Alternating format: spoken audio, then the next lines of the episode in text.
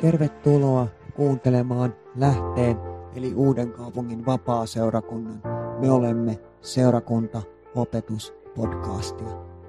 Lisätietoa seurakunnastamme muun muassa kokouspäivämääristä ja kellonajoista löydät verkkosivuiltamme osoitteesta lahdeseurakunta.net. Antoisaa kuunteluhetkeä.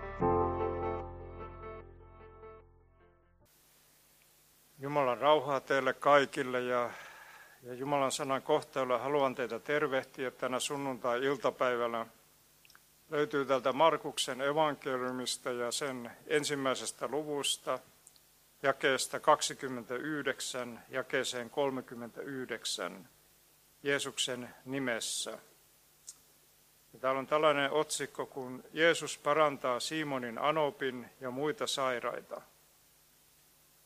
Synagogasta he menivät suoraan Simonin ja Andreaksen kotiin. Jaakob ja Johannes oli mukana.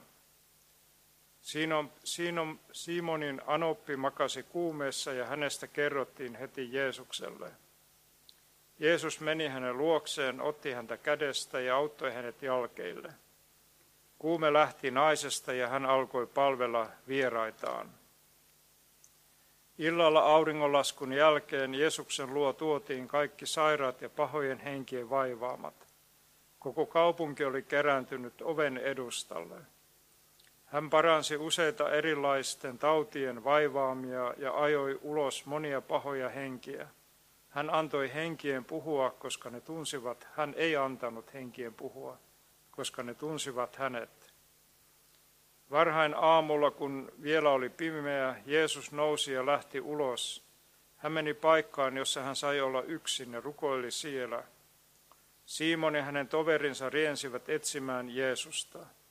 Ja löysivät hänet ja sanoivat hänelle, kaikki etsivät sinua. Mutta Jeesus sanoi, me lähdemme nyt täältä ja menemme naapurikyliin,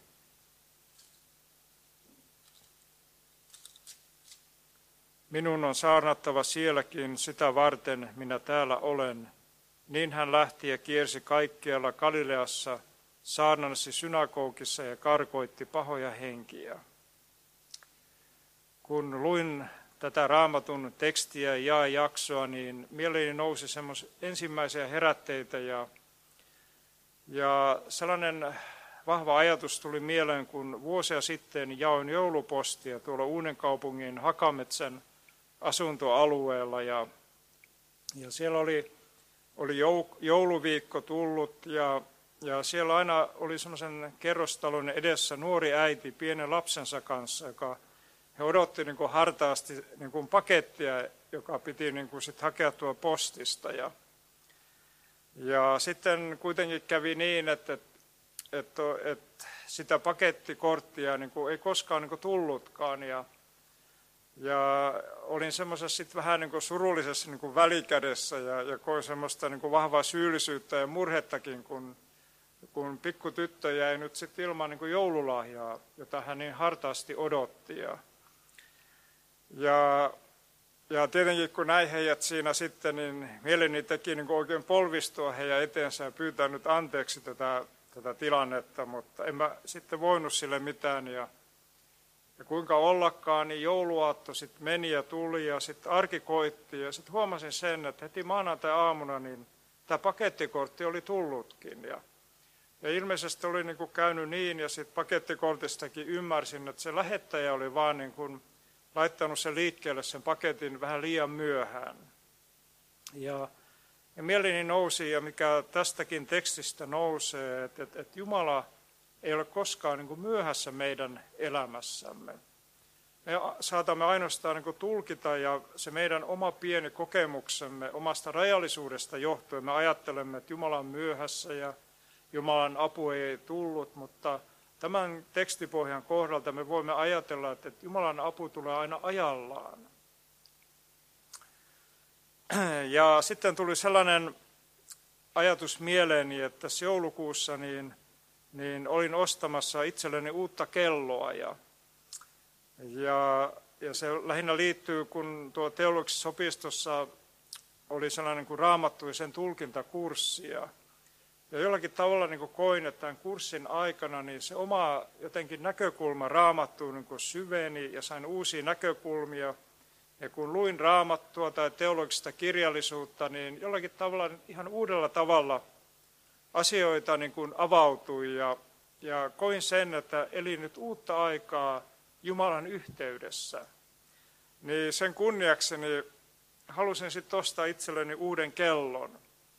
Ja aina ajattelen, että sitten kun mulla on joku tärkeä tilanne, niin mä otan tämän kellon, koska se symbolisoi itselleni nyt tämmöistä uutta aikaa ja, ja uutta mahdollisuutta.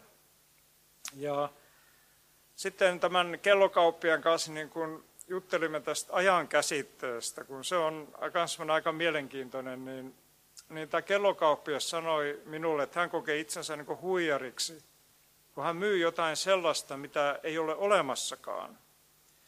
Ja toisaalta kellot on kuitenkin semmoinen konkreettinen aika ja, ja sanoi näin, että, että, että aika kuluu, mutta se ei konkreettisesti tunnu missään.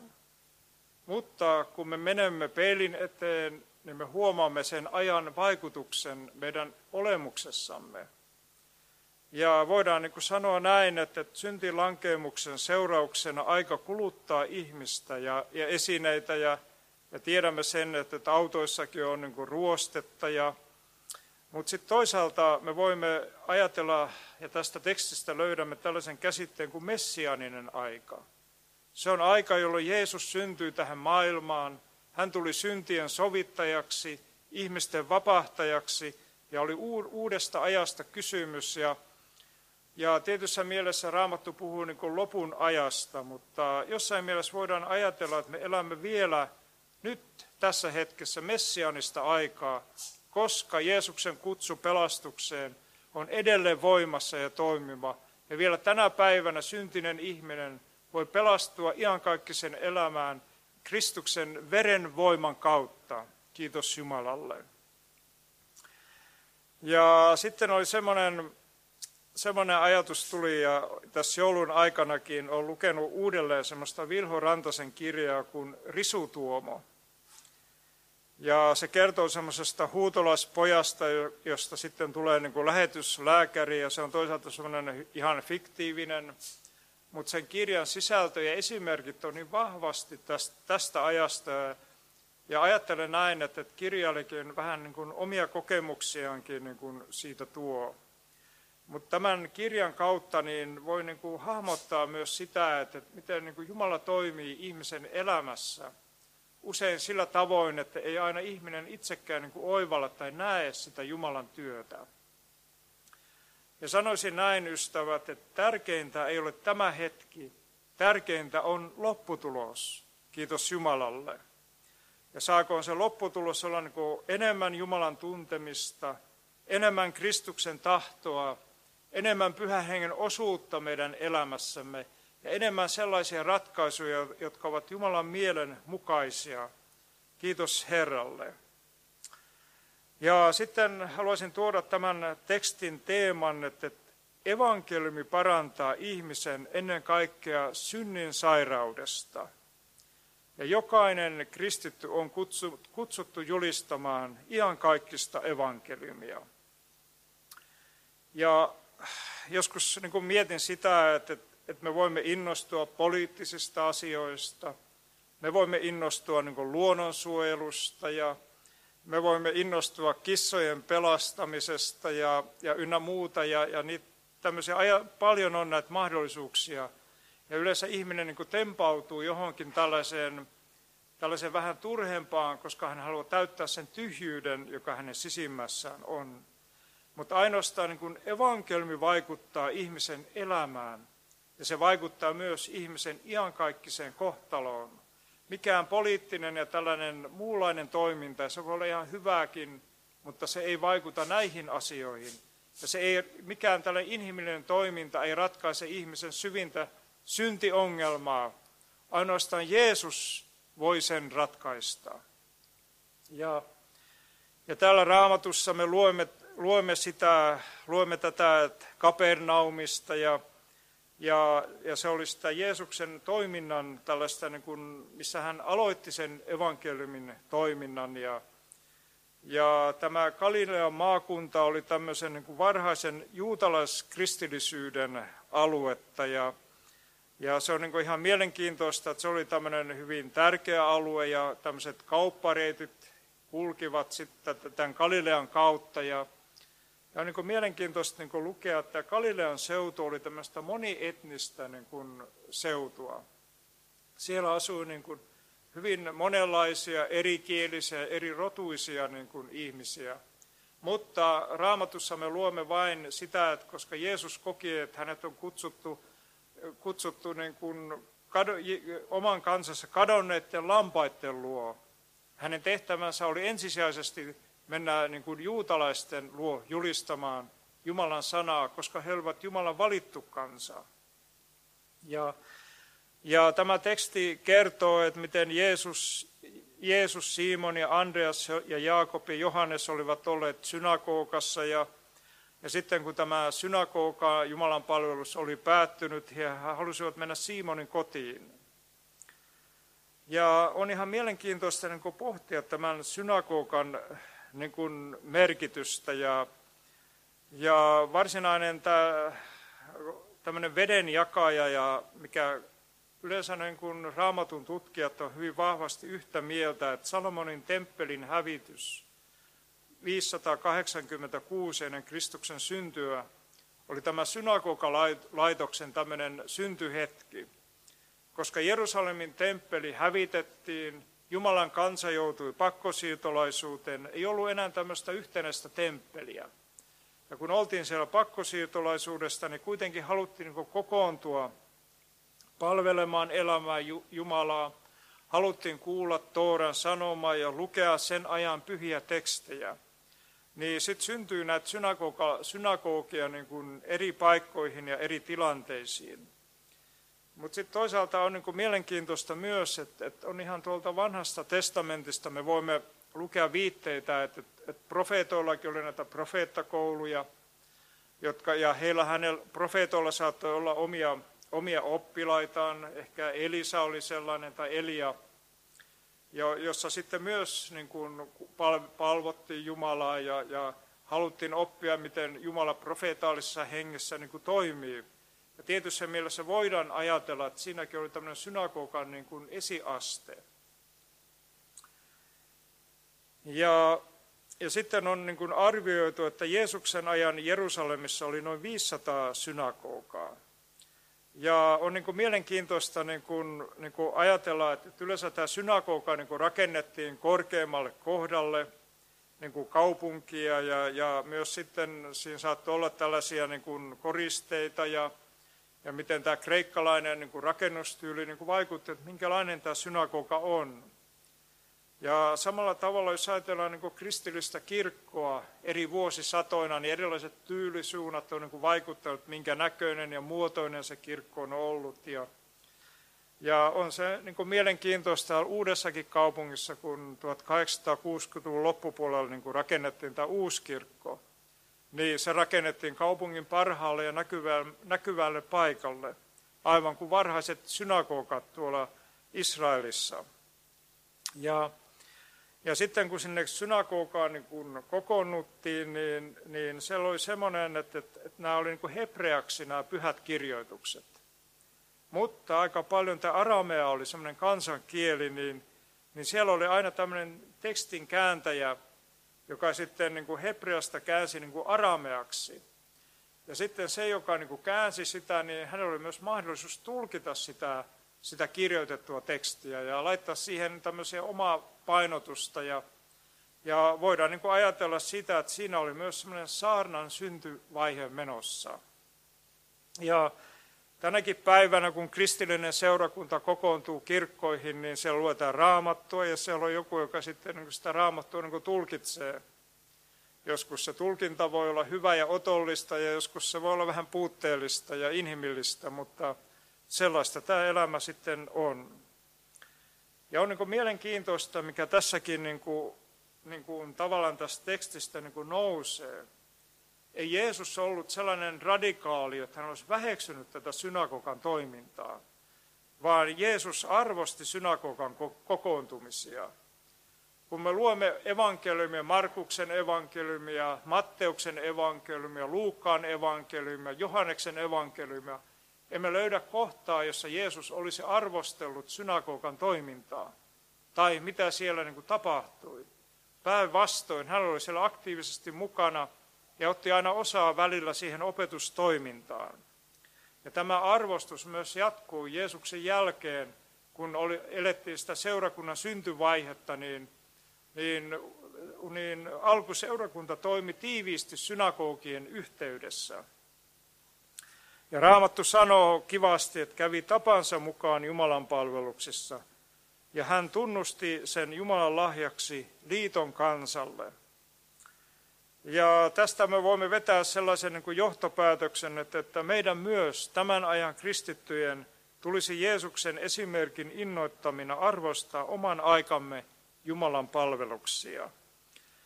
Ja sitten on, on mielenkiintoista myös tämä ajatus siinä, että kun, kun Jeesus meni sinne Simonin kotiin, ja siellä oli tämä Simonin anoppi, eli, eli Pietarin vaimon äiti oli sairaana. Ja, ja on niin kuin arveltu, että hänellä, hänessä oli tämmöinen niin kuin malaria, tyyppinen kuumetauti. Ja, ja se on semmoinen, että se vie kyllä ihmiseltä niin kuin kaikki voimat. Hän ei pystynyt itse puhumaan ja se kuuluu niin kuin taudin kuvaan. Ja kun hän tuli sinne, Jeesus tuli sinne kotiin, niin tämä sairas ei itse pystynyt toimimaan, mutta hänelle kerrottiin se, että, täällä on tämmöinen vakavasti sairas ihminen. Ja Raamattu sanoo, että Jeesus, Jeesus meni sinne kotiin, hän otti sairaan kädestä kiinni ja auttoi hänet jalkeille. Ja kuume lähti naisesta ja hän alkoi palvella vieraitaan. Ja, ja Raamattu sanoi, että hän toipui täydellisesti alkoi palvella vieraitaan. Mutta sen verran menee vielä niin kuin, niin kuin taaksepäin, että, että, että haluan niin kuin sanoa sen niin kuin tämän, tämän tekstin niin kuin innoittamana.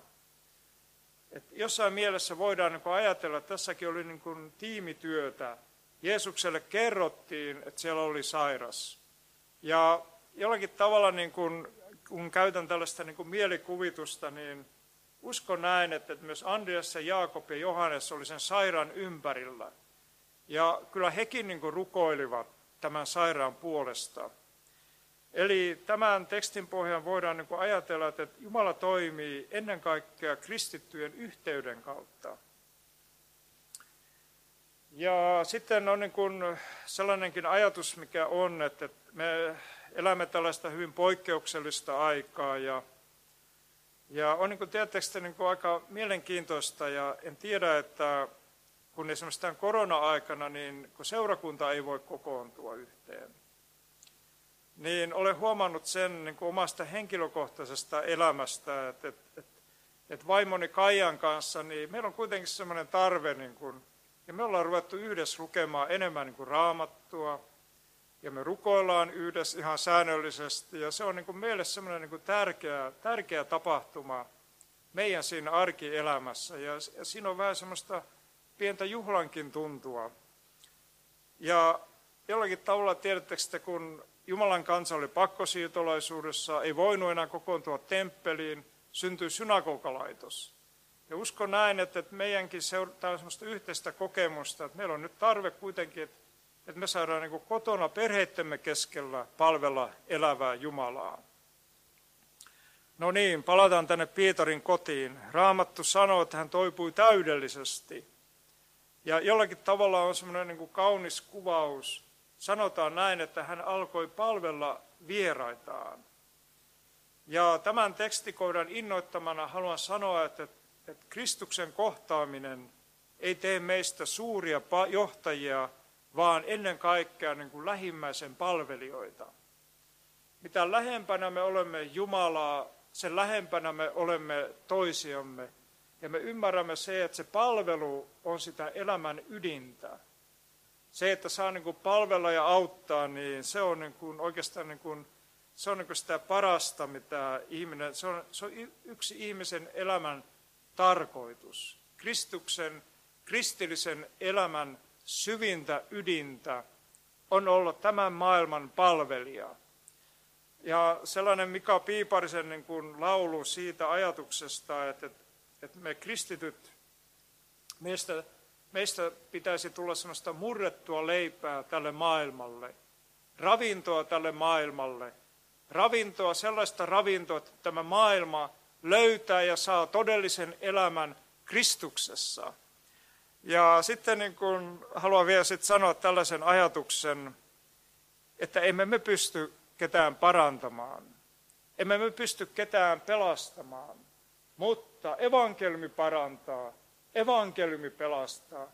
Se evankeliumi, jota, jota me julistamme joka on meidän sydämessämme ja joka niin kuin elää tässä maailmassa meidän kauttamme. Ja sitten on niin kuin mielenkiintoista ja, ja sellainen, sellainen niin kuin näkökulma, mikä nousee tästä näistä raamatun teksteistä. Ja, ja varsinkin kun lukee niin kuin Markuksen evankeliumi, niin tuntuu jotenkin siltä, että Jeesus muuta teekään kuin hän parantaa siellä, hän parantaa täällä ja hän parantaa tuolla ja, ja kaikkialla vaan ihmiset niin kuin parantaa, parantuvat. Mutta niin kuin sanoin, syvin parantuminen, mitä ihmisessä voi tapahtua, että hän parantuu synnin sairauksesta. Mutta, mutta kuitenkin aina on näin, että Jeesus kielsi sekä kuulijoitaan, jotka kokivat parantumisihmeitään, että pahoja henkiä niin kuin puhumasta hänestä. Hän kielsi, että älkää puhuko näistä asioista, vaan menkää temppeliin ja uhratkaa kiitoksen Jumalasta – ja tämän tekstin äärellä niin kun haluamme kysyä, että miksi hän teki näin. Eikö hänen tehtävänään ollut julistaa evankeliumia? Ja eikö se ollut, ollut mitään mainojonta PR, että kaikki olisivat kertoneet, että tulkaa tämän ihmeellisen profeetan kokouksiin, niin saatte kokea parantumisen ja elämä muuttuu suuremmoiseksi ja kaikki on sen jälkeen hyvin. Mutta ehkä se ei ihan ollut Jeesuksen tarkoitus.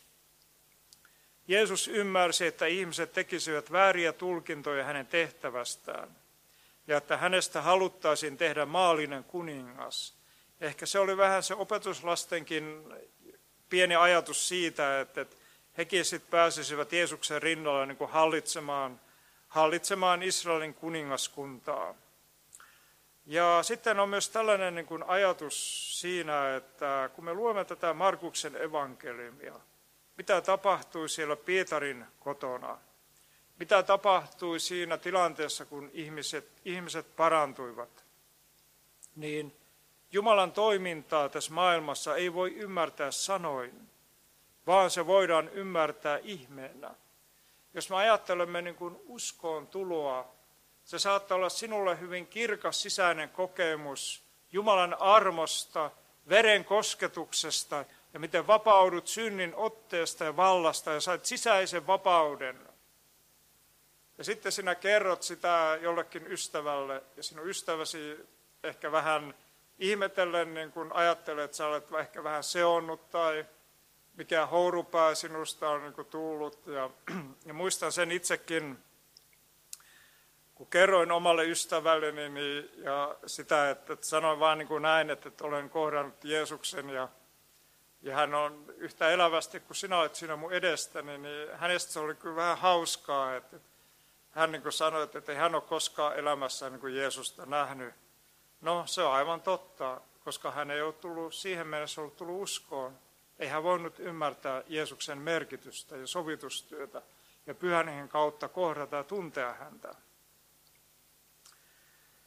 Ja Jumalan toimintaa maailmassa ei voi ymmärtää sanoin, vaan se voidaan ymmärtää ihmeenä.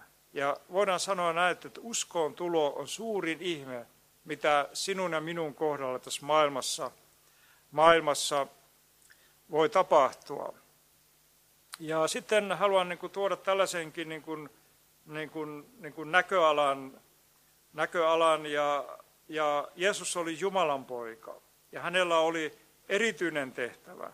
Ja, ja puhutaan niin kuin, ja, ja oli sellainen tilanne, voidaan lukea tuosta Johannes Kastajastakin, kun hän joutui vankilaan, niin hän epäili sitä, että, että onko Jeesus sittenkään niin kuin Messias. Ja elämän koettelemuksessa ja vastoinkäymisissä ja, ja tiedän sen henkilökohtaisesti, kun sairaus tulee meidän perheemme kenttään, se herättää monenlaisia kysymyksiä ja, ja myös niin kuin epäilyjä. Miksei Jumala toimi, miksei niin kuin tapahdu sitä ja tätä, ja miksi tämä on niin kuin sallittu minun kohdalleni, niin, niin hyvin kauniisti niin kuin Jeesus vastasi Johannes Kastajan ystäville. Sokeat saavat näkönsä ja rammat kävelevät, spitaaliset puhdistuvat ja kuurot kuulevat, kuolet herätetään henkiin ja köyhille julistetaan, julistetaan ilosanomaa. Oli messianinen aika.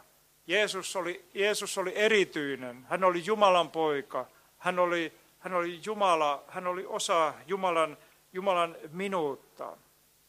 Ja, ja tähän tulee tällainen, niin kuin, tällainen ajatus vielä tästä Jeesuksen sovitustyöstä. Ja, ja, ja sanon tämän vähän niin kuin tällä tavoin niin kuin arkaillenkin, kun, kun luin sellaisesta keskitysleirikirjasta, kun se oli sellainen juutalainen mies, ja, ja hän on kirjoittanut tästä niin kuin romaanin.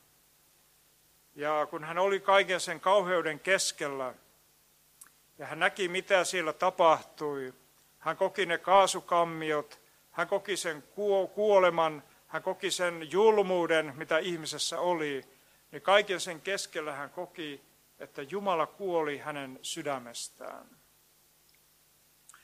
Mutta toisaalta voimme ajatella evankeliumin mukaan, että Jumala kuoli ristillä ihmiskunnan syntien tähden.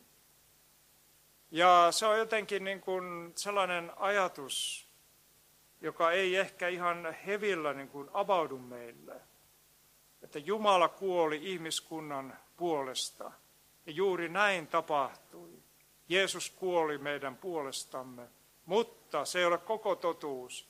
Evankeliumin totuus on, että Jeesus nousi kolmantena päivänä ja hän voitti kuoleman ja tuonella vallat meidän, meidän hyväksemme ja meidän tähtemme. Mutta Jumala on kerran kuollut sinun ja minun puolesta, heikon ja vajaan syntisen puolesta. Ja Raamattu sanoo, että vaikka Jeesus oli kieltänyt puhumasta hänen ihmeistään, sana oli kiirinyt. Ja, ja on niin kuin mielenkiintoista niin kuin lukea tästä tekstistä, että, että, että illalla auringonlaskun jälkeen Jeesuksen luo tuotiin kaikki sairaat ja pahojen henkien vaivaamat ja sanotaan, että koko kaupunki oli kerääntynyt oven edustalle, Kapernaumin kaupunki. No on aika mielenkiintoista, että sitten kun vähän kuluu enemmän aikaa, niin, niin me voimme, voimme lukea tota noin, niin täältä näin sit uudesta kokouksesta. Että jonkin ajan kuluttua Jeesus meni taas Kapernaumiin, kun ihmiset kuulivat hänen olevan kotona. Väkeä tuli koolle niin paljon, etteivät kaikki mahtuneet edes oven edustalle, kun Jeesus julisti heille sanaa. Sana oli kiirinyt ja sana oli tavoittanut. Ihmiset halusivat lähteä liikkeelle. He kaipasivat todellista vapautta elämäänsä. Ja se, joka Jeesuksen luo tulee, niin Jeesus ei he hylkää. Hänen sydämensä on niin kuin avoin kaikille ihmisille, kaiken rotuisille, kaiken ikäisille ihmisille. Ja parantumiset ja ihmeet todistavat evankeliumin voimasta ja Messiaasen ajan aamun sarastuksessa. Ja niin kuin sanoin, että Jeesus oli erity, Jeesuksella oli erityinen ja ainutlaatuinen tehtävä, ja hän oli myös Jumalan poika. Ja sitten on tällainen niin kuin oikeutettu kysymys siitä, että, että millä tavoin tämä raamatun kohta niin kun haastaa meitä niin kun tämän ajan kristittyjä, jotka elämme niin hyvin eri, toisenlaisessa kulttuurimiljöössä ja hyvin erilaisessa yhteiskunnassa. Ja, Ja ainakin voidaan haluan sanoa sen, että tämä tekstin kohta niin kuin rohkaisee ajattelemaan näin, että uudesti syntyminen on ihmeistä suurin. Ja sitten on tällainen, tällainen niin kuin ajatus, minkä haluan niin kuin tuoda, että, että me emme pysty muuttamaan ihmistä tai ketään toista. Tai, tai joskus puhutaan näin, että meistä kristyistä, että me halutaan niin kuin käännyttää joku ihminen. Se on aivan niin kuin naudettava ja absurdi ajatus. Me ihmiset emme voi todellisesti muuttaa ketään, mutta evankeliumi edelleen muuttaa ihmistä – evankeliumi muokkaa ihmisen iankaikkista kohtaloa. Ja sanoisin näin, että se on niin kuin yksi seurakunnan tärkein tehtävä on tässä maailmassa, on julistaa evankeliumia. Ja, ja myös, haluan myös sanoa tällaisen ajatuksen myös, joka voi niin kuin ehkä tuntua meistä jollakin tavalla niin kuin ehkä vieraltakin, että, että Jumala toimii edelleen seurakunnan yhteydessä – ja seurakunnan kautta. Ja, ja haluan niin sanoa sillä, että, että tänä aikana me elämme tällaista yksilökeskeistä aikakautta ja puhutaan individualismista. Ja se monta kertaa niin kuin haastaa yhteisöllisen seurakunnan. Mutta se on juuri näin. Se on se salattu yhteys. Kristityt, jossa pyhä henki on, niin siellä niin kuin Jumala toimii ja tavalla tai toisella vaikka ei aina pysty sitä niin kuin, siihen, siihen ajatuksen ei pysty tarttumaan, mutta uskon kautta se voi vain niin kuin hahmottaa ja todeta, että näin se on. Ja, ja ihmeet ja tunnusteot todistavat Jeesuksen ihmis, ihmisen pojaksi, jolla on valta maan päällä ja joka korotetaan Jumalan oikealle puolelle ja joka on kerran tuleva takaisin. Tässä on se ydin tässä on se ydin. Evankeliumi, vapauttava sanoma. Jeesus on sovittanut meidän syntimme. Hänet on koroitettu isän oikealla puolella.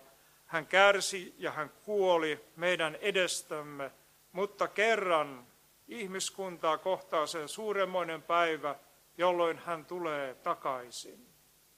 Jeesus, tule takaisin ja tule pian takaisin. Me odotamme sinua. Seurakunta odottaa sinua. Jeesuksen nimessä, amen.